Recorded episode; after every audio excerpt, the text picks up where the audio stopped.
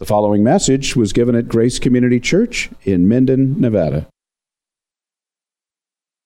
Well, we are uh, we're actually coming down to really truly the end of this book of the revelation of Jesus Christ, the apocalypse, the apocalypsis of Jesus Christ. And what I'd like you to do is before you turn to chapter 22, I'd like you to turn to chapter 1. The revelation of Jesus Christ, which God gave him to show to his bondservants the things which must soon play, take place, and he sent, and the, the word NAS uses uh, communicated is terrible it is he sent and signified, or that is, he showed by sign by his angel to his bondservant John, who testifies to the word of God and to the testimony of Jesus Christ, even to all that he saw. Blessed is he who reads and those who hear the words of this prophecy and heed the words which are written in it, for the time is near. John to the seven churches that are in Asia, grace to you and peace from him who is and who was and who is to come, and from the seven spirits who are before his throne, and from Jesus Christ, the faithful witness and firstborn of the dead, and the ruler of the kings of the earth, to him who loves us and released us from our sins by his blood, and he's made us to be a kingdom, priest to his God and Father. To him be the glory and the dominion forever and ever. Amen. Behold, he's coming with the clouds. Every eye will see him, even those who pierced him, and all the tribes of the earth will mourn over him. So it is to be. Amen. I am the Alpha and the Omega, says the Lord God, who is, and who was, and who is to come, the Almighty. That is the prologue to a book that is an epistle, that is apocalyptic, and is a prophecy. That's the prologue. And notice in chapter 22, starting at verse 6, how many parallels or repetitions we have from the prologue in what we could legitimately call the epilogue. Verse 6 And he said to me, These words are faithful and true. And the Lord, God of the spirits of the prophets, sent his angel to show to his bondservants the things which must soon take place. And behold, I'm coming quickly. Blessed is he who heeds the words of the prophecy of this book.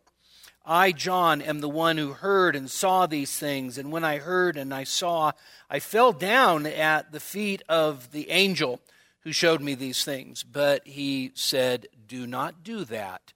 I am a fellow servant of yours and of your brethren, the prophets, and those who heed the words of this book. Worship God. And he said to me, Do not seal up the words of the prophecy of this book, for the time is near. Let the one who does wrong still do wrong, and the one who is filthy still be filthy. And let the one who is righteous still practice righteousness, and the one who is holy still keep himself holy. Behold, I am coming quickly, and my reward is with me to render to every man according to what he has done. I am the Alpha and Omega the first and the last, the beginning and the end. We'll stop reading there. Well, let's pray and just ask the Lord's help. Father, thank you for this uh, wonderful book, and we pray that as we consider part of the formal conclusion tonight, that you would give us, Lord, not just wisdom and insight into your word, but we pray that you would apply your word. Father, it tells us, Blessed are those who do the words of the prophecy of this book. And so we pray that we'd be doers of the word and not hearers only who deceive themselves. In Jesus' name, amen. All right, so you have this, uh, this epilogue that actually starts in verse 6, goes all the way through verse 21 to the very end of the book. And what you end up having in the epilogue is, and I, I, hope the reason I read the prologue is so that you could see the, the, the parallels and the repetitions, right? And there are numerous ones. Um, And so, in a sense, uh, what John does in, in the apocalypse is he, he sort of wraps around themes that he introduces in the prologue, and then in the conclusion, he brings them back around. And, and so, the purpose of the epilogue is actually seen pretty clearly. Um, uh, the second part of verse 6. Um, uh, he sent his angel to show to his bondservants the things which must soon take place. And then verse 7 I'm coming quickly. Blessed is he who takes or heeds the words of the prophecy of this book. Okay, so 6b and 7 tell us why this epilogue is there. We'll summarize it in a second. Verse uh, 10 said to me, Don't seal up the words of the prophecy of this book, for the time is near. And then verse 11.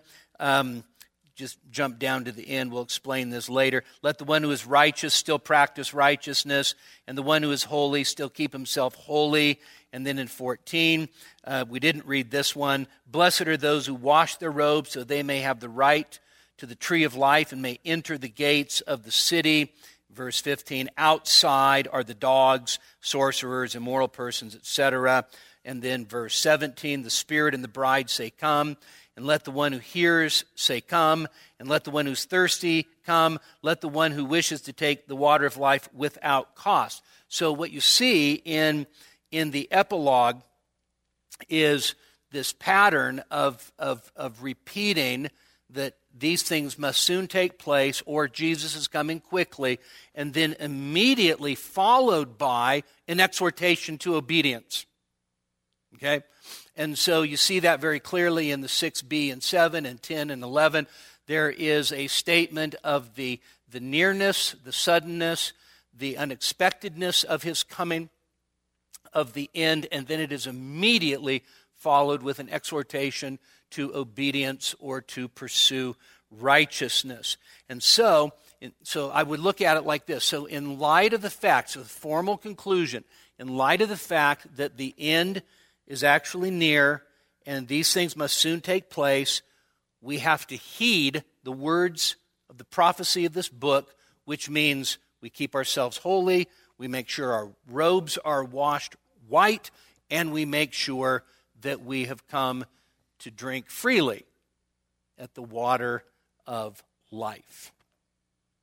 John Frame, I quoted this a few weeks ago um, when we talked about the second coming.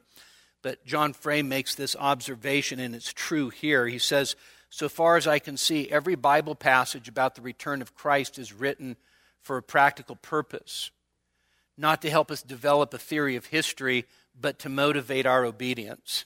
right? So, so you can think about it this way. Um, so, so prophecy or eschatology or, um, as it were, glimpses into the future. Uh, God never reveals those things to us to satisfy curiosity or to work out a chart. Okay? God actually reveals those things to us that are going to happen so that we'll obey today. Right? In other words, because of the certainty of those things that will most certainly take place, what kind of people ought we to be today? Right? And so, in terms of prophecy, in terms of eschatology, the, the, uh, in a sense, the practical matters of application of how your life is impacted is, is in a sense, let me just say it this way the, the ethical implications that Jesus is going to return and there's going to be a new heaven and a new earth, that has, the, the, the import of that is far more important than, um, than just filling out the, the chart so that you can have cool charts and try to figure out the details. In fact, I would much rather have a saint say, I don't understand the details. I get the big picture. Jesus returns. He wins in the end. He wins big, and he has an eternal kingdom, a new heaven and a new earth. And say, as far as the details go, I don't know anything about the details. But the, that changes my life today. Far better to have a life that's brought into ethical conformity to the Word of God than to have your eschatological details all worked out. Okay? We'll come back to that, I'm sure. All right, verses 6 and 7 uh, heed the faithful and true words. So much of this really ends up being repetitive. Um, in verse 6, he said to me, so the, the angel, um, some argue that it's Jesus, um, these words are faithful and true. And of course, faithful and true. So when Jesus returns in, in chapter 19, uh, he is the faithful and true witness, right? And we've already seen the fact that. Um, that he is faithful and true, going all the way back to the beginning. And so these words are faithful and true. That is, they're sure, they're steadfast, they are, they are inviolable, they will most certainly, these things will most certainly happen. And then the second part of verse 6 and the Lord, the God of the spirits of the prophets, sent his angel to show to his bondservants the things that soon must take place. And so, by the way, this is simply a repetition of what he already said back in, in chapter 1, verses 1 through 3. And so, this language, the Lord, the God of the spirits of the prophets, actually similar to an expression in, uh, in Numbers 27 16, where, where God is identified as the God of the spirits of all flesh. So you, you, could, you could probably translate it something like this The God who rules over or inspires the spirits of the prophets. He sent his angel to show, right, his bondservants what must soon take place. So, so here's, um, it's interesting connection if you think about it. So you have God who is Lord, who is God of the spirits of the prophets. Well, who, who would the prophets be in, in that sense?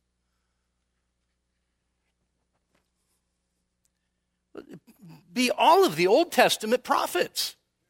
Okay? And in fact, when you get to the book of Revelation, we've already pointed out the fact that there are that there are, in all likelihood, well over 400 allusions to Old Testament texts in the book of Revelation. The only book of the New Testament that even comes close to rivaling the use of the Old Testament is the book of Hebrews. All right? So, so Revelation is absolutely chock full of all of these allusions and parallels and connections back to primarily the prophets. And by the way, primarily Jeremiah and Ezekiel and Zechariah and Daniel. Right? And so, so what John is doing in this passage is he is actually saying that the, that the Lord, the God of the spirits of the prophets, right? Isaiah, Jeremiah, Ezekiel, so forth, right? It is that God who did what? Sent his angel to actually show his bondservants. Well, show his bondservants through whom? Well, through John, right? By the way, that's explicit back in the prologue. Here, it's simply implied. And so, what John is doing is John is simply identifying the fact that, that God has inspired all of the prophets, and it culminates in the one to whom the angel is sent in order to show the bondservants that these things must soon take place. In other words, in a sense, what John is doing is John is John is, in a sense, and I don't mean this like that he was doing it this proudly, he just is, in terms of, of revelation, he's positioning himself as, in a sense, the final prophet. Right? So God has inspired and ruled over the spirits of the prophets in times past, and now what has He done? He sent His angel to actually show that all of this stuff must soon take place. And so here's um, in a sense, what you could, what you could say is that, is that John is the last canonical prophet. Okay? Now, Jesus is, says then, and this, uh, by the way, verse 7 is definitely Jesus Behold, I'm coming quickly. Blessed is he who heeds or obeys the words of the prophecy of this book. And so Jesus says, Behold, I'm coming quickly. Have we read that before in the book of Revelation? And the answer is, of course. Now, just as a, a reminder, there is a sense where um, Jesus says, uh, for instance, in a couple of the seven letters to the churches, uh, Behold, I'm coming quickly. And th- that may not be, in a, those uses may not be, in a sense, the, the ultimate or final second advent of, of the Lord. Those could be, in a sense, he's coming in judgment. All right? But the rest of the uses almost certainly point us to, in a sense, this final climactic second advent. All right? So when he says, I'm coming quickly, this is, I think this is important for us to understand that when he says, I'm coming quickly, the, the first century Christians would have read those passages and they would have most certainly seen a connection with AD 70. Okay? I'm not saying that the first century Christians believed that AD 70 was the second coming, but they, they could not have helped but to see, uh, in a sense, the coming of Christ in judgment. One, one of our problems is that is that we actually do not have a very good grasp of the magnitude of what happens in AD 70. It is massive. And there are things that happen. By the way, it's not just um, that, the, that um, the Romans under General Titus come and, and sack Jerusalem, right? It's actually way bigger than that there is um, there are there are theological implications to the destruction of Jerusalem. Okay. So, for instance, AD 70 ends up being God absolutely closing the door on the priesthood and sacrifices. In other words, the Old Covenant, as it was unveiled in the Hebrew Scriptures, comes to a definitive end. Is it any wonder the writer to the Hebrews, writing right around 64 to 66, says, That which is obsolete is about to pass away. Okay? So, by the way, so so so when does the old covenant uh, end? Well, in one sense, it ends with the death of Jesus, but in another sense, historically, it ends once those sacrifices can no longer be made and a priesthood, in a sense, no longer exists. Right. So, what happens is massive. Okay. So those first century Christians, as, they uh, as they see this destruction of Jerusalem, you know, Josephus actually um, uh, uh, speculates that there were a million Jews that were killed in a three and a half year period. Stunning. When, when, the, when the temple is destroyed, fulfillment of uh, obviously the words of our Lord Jesus, but if you were living during that time, would you not think he said the end was near? Right? Okay. Now, there's another sense when he says, I'm coming quickly, that every, every generation of Christians from the apostolic period to the present has had the anticipation that their generation might be that generation. And I want to say that that is a good, healthy, right expectation. Okay? And so, um, all you got to do is just watch the news, and you think, well, certainly Jesus has to come back because we can't go on much longer like this.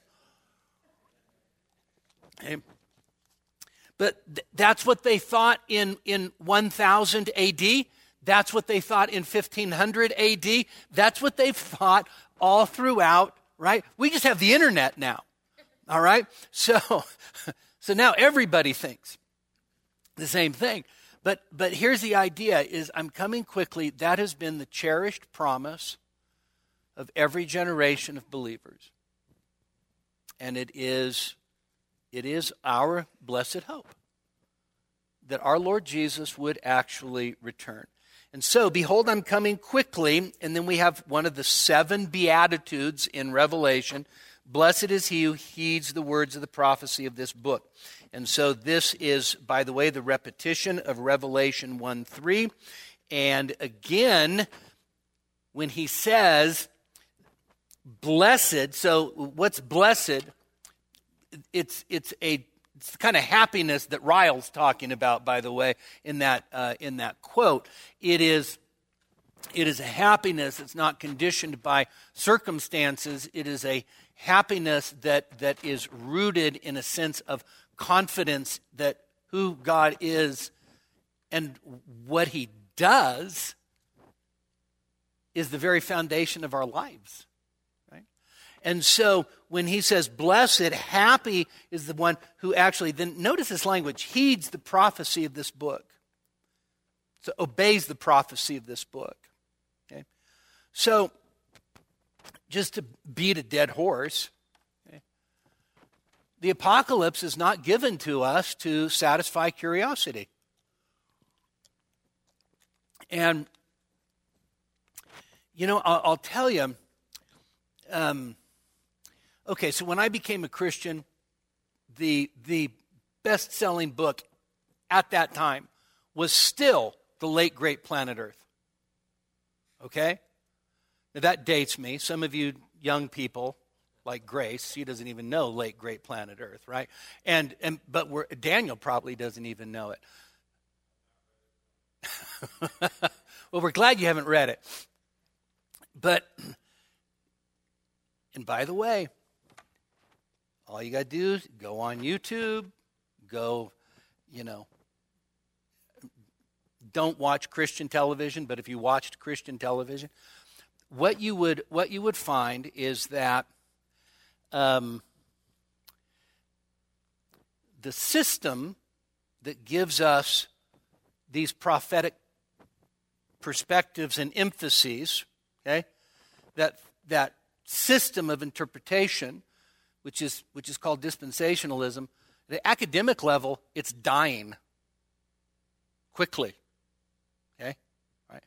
In other words, there, there are fewer and fewer and fewer academics who actually think that it is even a plausible method of interpreting Scripture. But on the other hand, in terms of popular level, still in the churches and in media, it's still the most popular, right?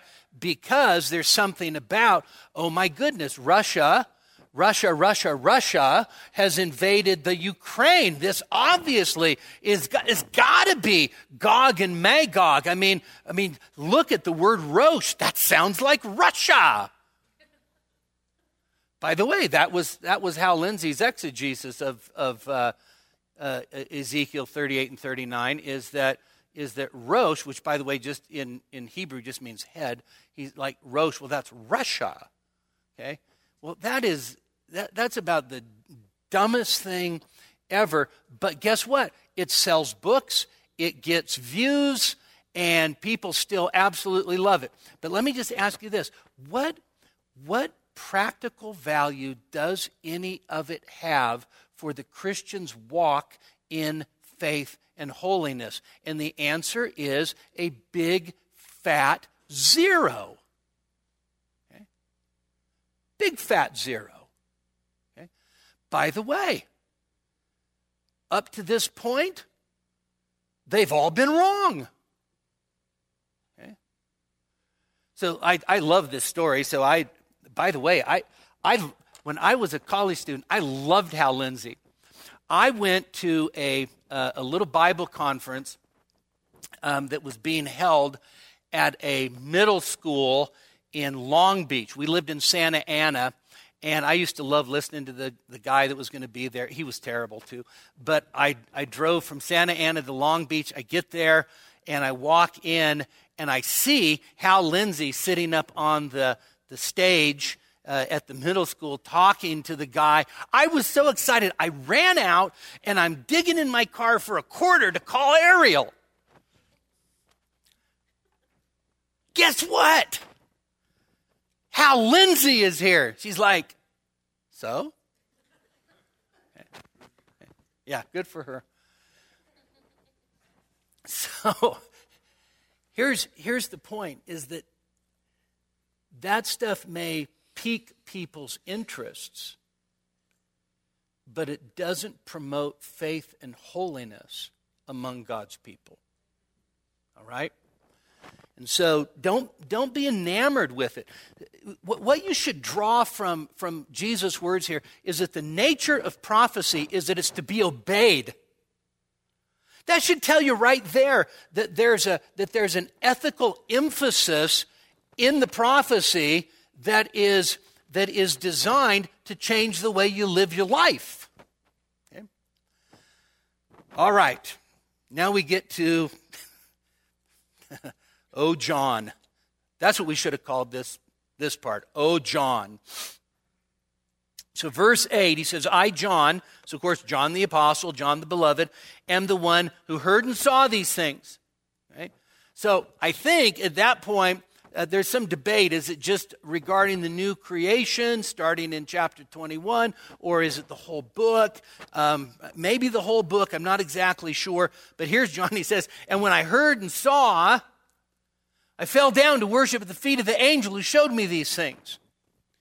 Now, what John is doing when he says, I'm the one that heard and saw, is that he's given he's giving personal testimony to the fact that he indeed, as a witness, heard and saw these things. Greg Beale makes this observation. I never made this connection before. He says the notion of seeing and hearing is the basis for a legal witness, as in 1 John 1 1 and 2, what we have heard, what we have seen with our eyes, we bear witness. Okay? So that's the, in a sense, that's the. Um, the significance of John saying, I, John, I've seen these things, heard these things, but then he says, and so when I did, I fell down at the feet of the angel who showed me these things. Now, it wouldn't be so bad if he hadn't already done this back in chapter 19 and verse 10. So this is this is not not the first time.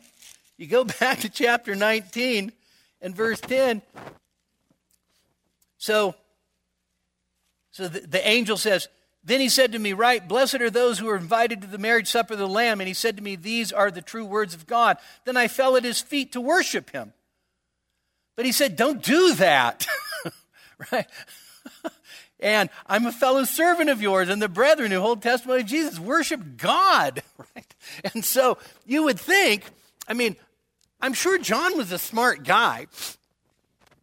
Um, but but let's face it, doing this twice is, is, is like, okay, kind of humorous, all right? Now, what in the world would cause him? By the way, you know, Peter does the same thing, so don't, don't get to be too hard on John. So you got to understand what in the world would cause John, not once but twice, to actually fall at the feet of this angel to begin to, to worship. And the answer is pretty simple, and that is Angels are glorious beings, absolutely magnificent. You, you read of the appearing uh, in the Old Testament, the angel of the Lord, that I think of, is, um, is actually the Lord Jesus Christ before the incarnation. But you read the appearances of Gabriel or Michael or the appearance of unnamed angels, and and nobody says, Hold still, let me draw a picture so I can put it on a greeting card. Okay? Right? Nobody says, what? It's like a fat baby with, an, with wings, right? No, these are, these are glorious, majestic, oftentimes militaristic, awesome beings. All right? And, um, and so don't be too hard on John. Maybe, you know, maybe if that angel like showed you all this stuff and you're just like, wow. And of course, the angel is awesome because he says, Come on, John. I love it twice. Don't do that. it is it actually is pretty funny when you think about it. And so here's here's an interesting um, aspect to this though. So twice John's tried to worship an angel. Twice he's been told, do not do that. Okay? Christ, in the book of Revelation, as the Lamb of God, is worshiped by angels and redeemed humanity, and that's always commended, never condemned. Okay? Which underscores the reality that Jesus is truly God. He's, he's worshiped as God by angels and humans. Right? And if, if Jesus would have ever thought it was inappropriate um, that he and not the Father alone be worshiped, he had many opportunities Okay? stop and think the uh, after the resurrection he was worshiped okay. think of thomas in john 20 my lord and my god and he falls at his feet um, if jesus was just an angel by the way like the jehovah's witnesses say jesus would have been obliged to say don't do that okay he receives the worship of angels, and redeemed humanity. And as the Lamb of God, as Son of God, he's worthy of all of our worship. And so the angel, the angel stops him and says, uh, "Don't do that." I wonder, I wonder if John left out. Didn't I already tell you this? Maybe we'll find a variant reading one of these days. And so the angel stops him, and then what does the angel do? The angel actually says, Worship God. Now, what's interesting is the way that the angel describes himself, and there's, there's actually some, some fascinating stuff here. Um, the angel stops him because he says, I am a fellow slave. Wow. So, this being that just, in a sense, just his glory overpowers John to where John feels like the only option is to fall at his feet and worship him. This angel says, I am a fellow slave, a soon doulos, a co slave. And a fellow servant or co slave of your brothers of the prophets and of those keeping the words of this book. Now, there's a there's a couple of things that are that are interesting, and that is that the minute that this angel says, um, "I am a co-slave,"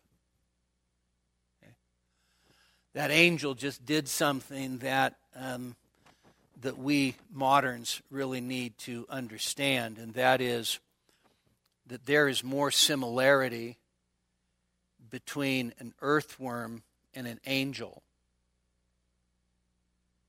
than an angel and God. Okay. There, an angel has more in common with an ant than the Most High God in whose presence he dwells. Okay. And here's the reason Creator, creation. Okay. The ant and the archangel are both creatures. Okay? And so, this angel puts things in perspective. But there's another thing that's pretty interesting about this, and that is that the, the phrase could be referring to either two groups or three groups. In other words, um, it could be that the brothers actually are the prophet are prophets. Now, what's interesting about that is um, if that's if that's the case here, then it supports this idea. But I would say this is supported in other areas. How many of you have heard of the priesthood of all believers? Okay, good. All right. All you should all have heard of it because it's one of the things that's precious to us as Protestants, the priesthood of all believers. What do we what do we mean when we say the priesthood of all believers? Okay. What's that? Okay, but more specific than that. Okay. Well, no, no. Priests Priests were what? Okay. They were mediators. Okay. Mediators between man and God. So because Jesus is the final priest, you actually enter in union with Christ, you enter into his priesthood so that there is only one mediator between God and man, the man Christ Jesus. So, what that means is that you are your own priest. Okay? Did you know that? Okay? Uh, hold on, let me finish. Okay? If you are your own priest, what does that mean? There's nobody between you and your great high priest who gives you access to the Father. Okay? So, let me just make it really clear. I am not your priest. Okay? We're not going to turn one of these little rooms into a little closet where you can come in and kneel and pull back some little curtain that has uh, like paisley pattern curtain, and then I say in a low, humbled, austere voice, you know, tell me your sins. All right? We're not going to do that, right? So, so priesthood believer means actually I have access to God by virtue of my union with Christ, right? And so I don't need, by the way, what this ends up doing is this ends up obliterating the, uh, the, the laity clergy distinction that Rome had established. Okay? So pre, you've heard of the priesthood of believers. Okay? Is there a sense in which you could talk about the kingship of believers? 100%. If you have been raised up with Christ and you're seated with him in heavenly places, and the promise in Revelation is that you will sit with him on his throne, all right? You could equally talk about the kingship of believers. But what about, have you ever heard of this? The prophethood of all believers. Okay? Now, this gets back to what you were talking about. Doesn't mean that I'm a prophet in the sense of, Vic, God just told me you're supposed to be a missionary to Canada. Okay? All right? It's not what we're talking about. But what we are talking about, what did, what did prophets do? Prophets were mediators too. By the way, kings were mediators. All three prophet, priest, king, mediatorial office, messianic office, all right? You share in, in a sense, Christ's priestly office, you share in his kingly office, but you also share in his office as prophet, which what did a prophet do? A prophet didn't just go, oh, well, in 2024, um, Trump's going to win the election. Oh, sorry. Okay? By the way, how many, how many false prophets had to apologize in 2020 because they all had words from God, right? By, by the way, that's all a bunch of nonsense. Okay? The prophet wasn't so much a foreteller as he was one who spoke forth the word of God. All right? And so, guess what happens? Jesus, as the church's final word and the church's prophet, speaks through his word to his church and through his church. All right? So, if you're there at work and you're talking to a, a friend of yours and he says, um, Hey, um, are you going to Burning Man? And you go, No. And he goes, Well, why not? And you say, I'm a Christian. I'm not a heathen. And he says, Are you calling me a heathen? And you say, Yes, I am. And you need to repent. Guess what you just did? You just performed a prophetic role. Okay? Okay. Now, I think that that's what what uh, the angel is getting at here when he says, all right, when he says, I am a co slave also of the brothers, even the prophets, and those who keep the words of this book. And so I love the angel, what he does here, because um, there are no angels. There was only um, I was going to say there was only one. That's not true. There was one preeminent angel who was a glory hog. Okay, and he's, he's, he's exiled and actually has a, an eternal sentence awaiting him, all right? All other angels, good angels, the elect angels, they're servants, right? They're servants of the heirs of those who will inherit salvation, Hebrews 1:14, but they are servants of the most high God. Now, verse 10 says, "And he said to me, do not seal up the words of the prophecy of this book, for the time is near." And so again, you have this emphasis on the nearness. Now, what's interesting is that back in Daniel, Daniel was told to do what? 12:4. What was Daniel told to do? To seal up the words of this prophecy. Now, John's told, don't seal up the words of this prophecy. And the reason is actually pretty, pretty clear, is what Daniel had prophesied is now understood because the last days have begun. Right? So, in other words, there was lack of clarity in Daniel's vision, right? So, in other words, you can't understand what Daniel was talking about until you read the rest of the book. Okay? So, in, in other words, Revelation shines the light on Daniel. So, Daniel was to seal up those words. Now, John's told you don't seal them up. The time is near. In other words, the last days have begun to dawn. Right? And so, the beginning of the end has begun. By the way, when did the beginning of the end begin? The beginning of the end begin. Yeah, that's what I meant to say. Okay? Death, burial, resurrection, ascension, and outpouring of the Holy Spirit. Now, verse 11 is a little tricky. I'm going to read it in two different versions. Some of you are using the ESV. Let the evildoer still do evil, and the filthy still be filthy and the righteous still do right, and the holy still be holy. NET Bible, a little different. The evildoer must continue to do evil, and the one who is morally filthy must continue to be filthy.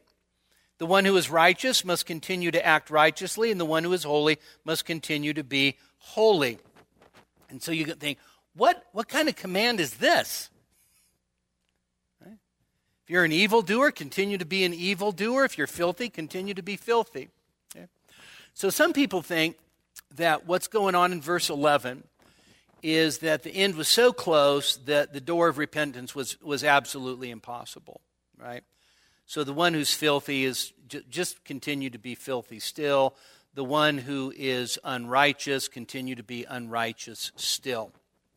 Now here's here's the problem is that I don't think that this, that this verse means that people um, should not repent. Okay?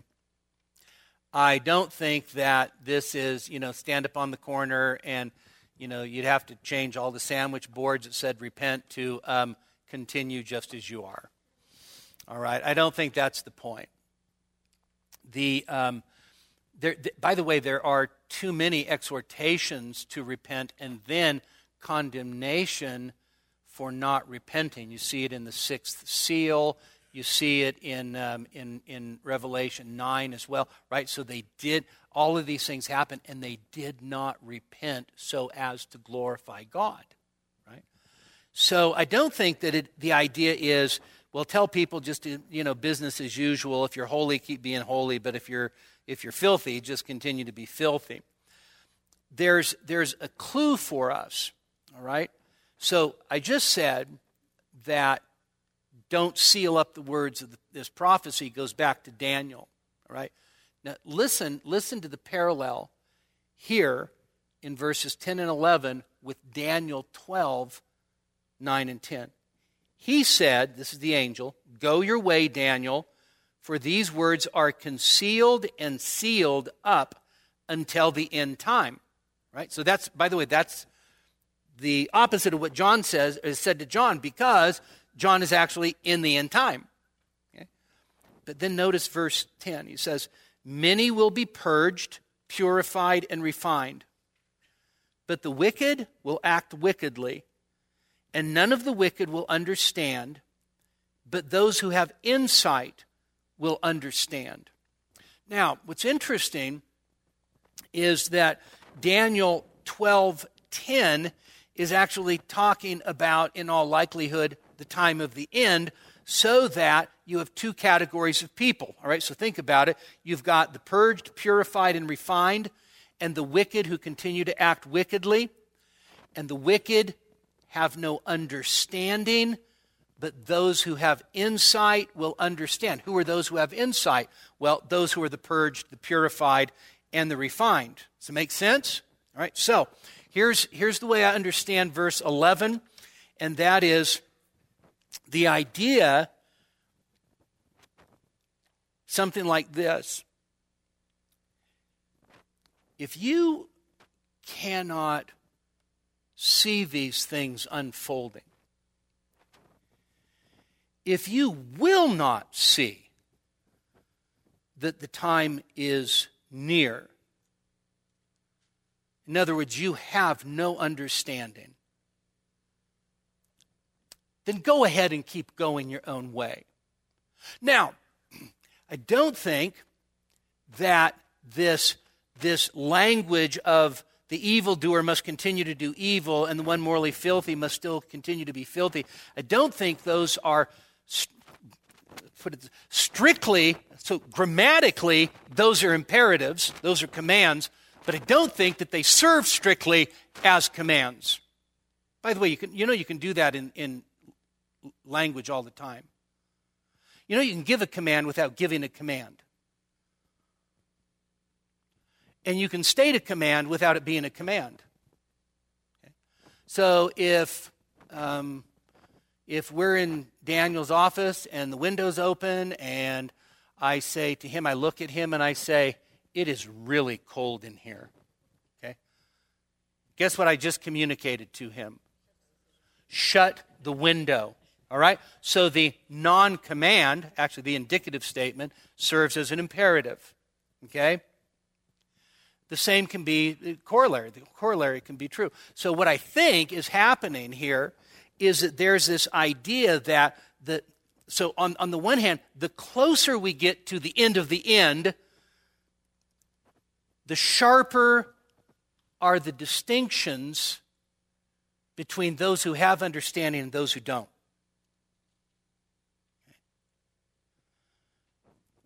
the more the evildoer and the filthy continue, the less they understand. And in a sense, the more confirmed they are in their own wickedness. Okay? So, in, in, in other words, the, the wicked person or the, um, the evildoer or the filthy, they should actually have a discernment, an understanding of what's happening, which would lead them to do what? repent, all right?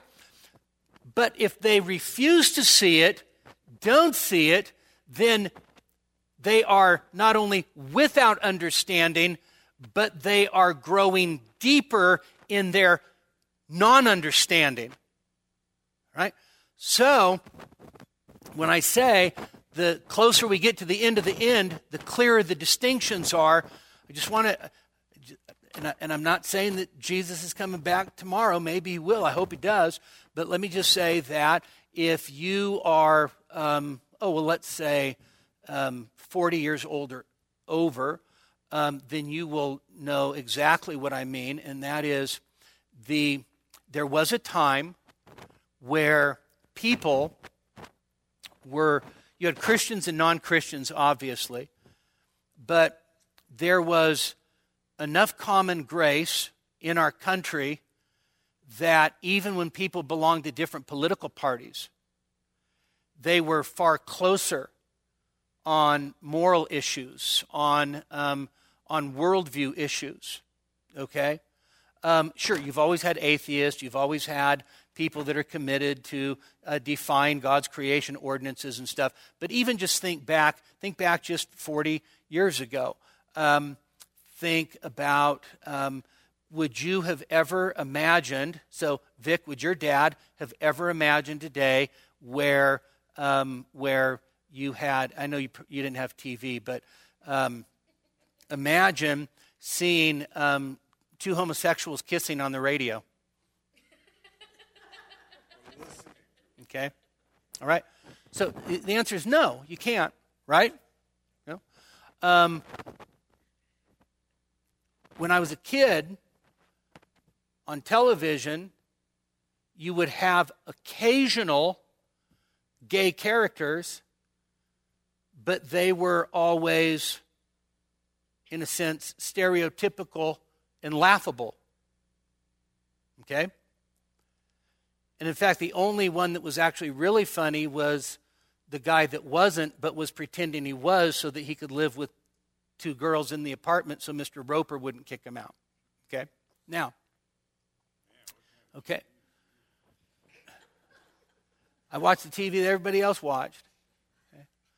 So, so but here's, here's the point is that, there has been such a rapid shift.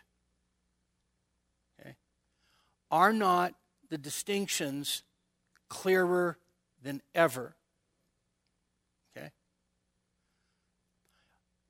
Are not the distinctions of those who have understanding and those who have none, are not those distinctions absolutely glaring today?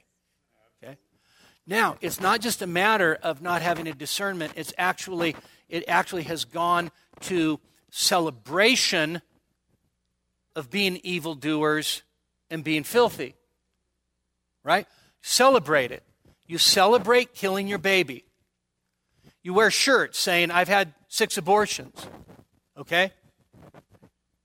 You, by the way, all, you, you watch any pro choice rally, for instance, you will have people stand up and celebrate killing their babies. Okay? Now, it used to be, not all that long ago, that even though abortion was legal, it still was not something that was, um, that was common conversation. Right? So, what's happened in just a very short period of time, just a few decades, is that the the, the distinctions have become much more radically clear. Okay? In other words, there was a time, maybe back in, let's say, like the 50s, where you had decent, good citizens that today we would go, man, I bet, I bet they're either Christians or Mormons. Right? Okay? Those distinctions are fleeing the, or I, I should say, the, the, the, the melding together of, of decency, right, and the Christian faith, that's going away.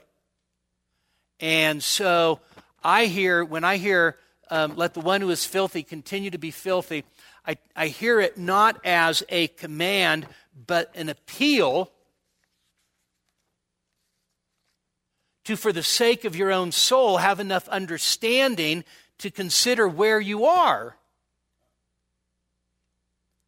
An appeal to actually understand where you stand. Okay?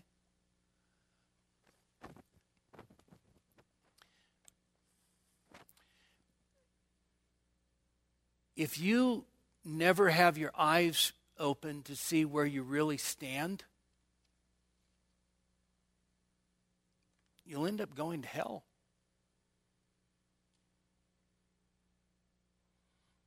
People think that they are so absolutely right. Well, how do you know you're right? Because I know I'm right. By what authority do you believe you're right? My own authority. That is blindness. That is spiritual insanity. So, those who are righteous and holy, right? Continue to be righteous and holy. I think there's a couple things here. One, don't let evildoers throw you off track. Is it easy for Christians to actually kind of despair with how bad things are and how evil things are? Is there a sense of the despair of, of we're just simply just too far gone, right? Well, you know what? Don't let the evildoers actually throw you off of your hope. Don't let the evildoers actually cloud the path that you're supposed to be on. Don't let the evildoers eclipse where you know you need to stand. But it's also a call to perseverance, isn't it? Because if you're holy, you're only holy in Jesus. And if you're righteous, you're only righteous in Jesus. And so the idea is you need to actually continue to persevere in righteousness and holiness by sticking close to Jesus, enduring, enduring all of the hardship. So when I was, um, let's see, Ariel will correct me when I get home. I was, maybe I was in seminary. I think I was in seminary. Maybe we'd just moved here. I had a cousin who, um, when I was um, when I was 12 years old, I f- found out that um, that he was homosexual. And I, will tell you, there, there's nothing that, you know, in 1978 that could freak out a 12 year old other than hearing, like, you know, do you know Pat has a boyfriend? What? What, like somebody he plays wiffle ball with? No, like a boyfriend. And so uh, I get a call, and this is this is 30 plus years ago. I get a call that um, that my cousin is dying of AIDS. And he actually lived only about 15 minutes from where my parents lived. So I decided that what I was going to do is I was going to get in the car and I was going to drive over there. I was going to share the gospel with him. And I get there. He's already got he's got a morphine pump, and um, and his um, his his partner's there and I had my Bible with me. Okay. Well, guess what, right? They already know. And I walk in, and they have like a little shrine, um, little statue of the Virgin Mary, some candles, and um, just kind of doing their own thing, I guess. And I sat down, and I was asking him how he was doing, how was the pain, all of this. And uh, and I said, uh, Pat, I want to talk to you about your soul. And the partner guy says, um, says, We're just fine. We are very spiritual people. That was, we are very spiritual people. And I looked at him and I said, I'm not talking to you. Went back to my cousin. I'd like to talk to you about your soul. And I want to tell you that you can be forgiven all of your sins. partner chimes in again. Homosexuality isn't a sin. Now, did I actually say that? Okay. I said, well, first of all, it most certainly is, but it needs to be repented of just as sure as your covetousness and your greed and all your other idolatries. And at that point, my cousin made the most ridiculous claim. He said, I've read every single book there is about the Bible and homosexuality.